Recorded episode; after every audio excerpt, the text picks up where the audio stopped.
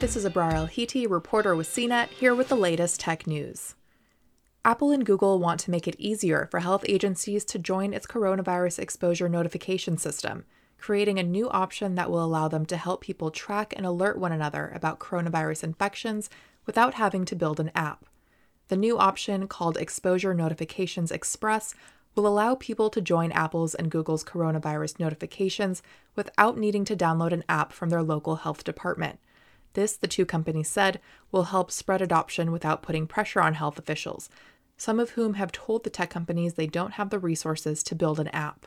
The companies said they'll continue to support public health authorities that have built their own apps, as in Canada, but are building this new system to help authorities that aren't able to build them. Apple and Google said in a statement, Exposure Notifications Express provides another option for public health authorities to supplement their existing contact tracing operations with technology without compromising on the project's core tenets of user privacy and security. The move marks a shift for Apple and Google, which began working on the joint coronavirus effort in the spring, around when the coronavirus's spread became more clear. As of the start of September, more than twenty-five million people have been infected around the world, and more than eight hundred fifty-one thousand people have died, according to data collected by Johns Hopkins University. And while the spread has continued, Apple and Google's project has struggled to gain wide adoption. Apple and Google, in earlier iterations of their coronavirus system, relied on local health departments to build apps that plugged into the company's communication and security systems. The tech giants said they'd help authorities build apps, but largely put the onus on them to make the system work.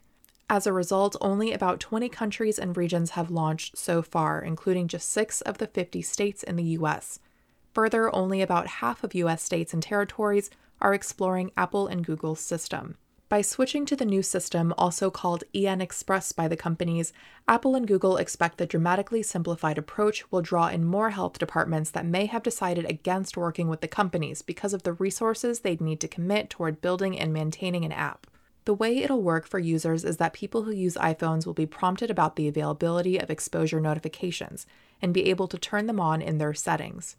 For Android phones, Google will auto-generate an app for users to download, so public health authorities won't have to build or maintain the apps themselves.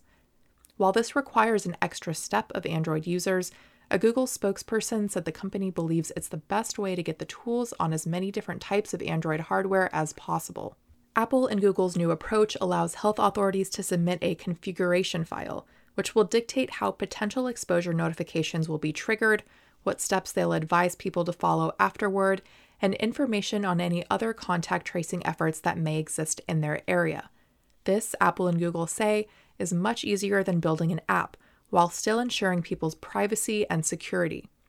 Scott Becker, head of the Association of Public Health Laboratories, said in a statement provided by the companies, "Public health agencies are carrying an extraordinary load in managing the novel coronavirus response.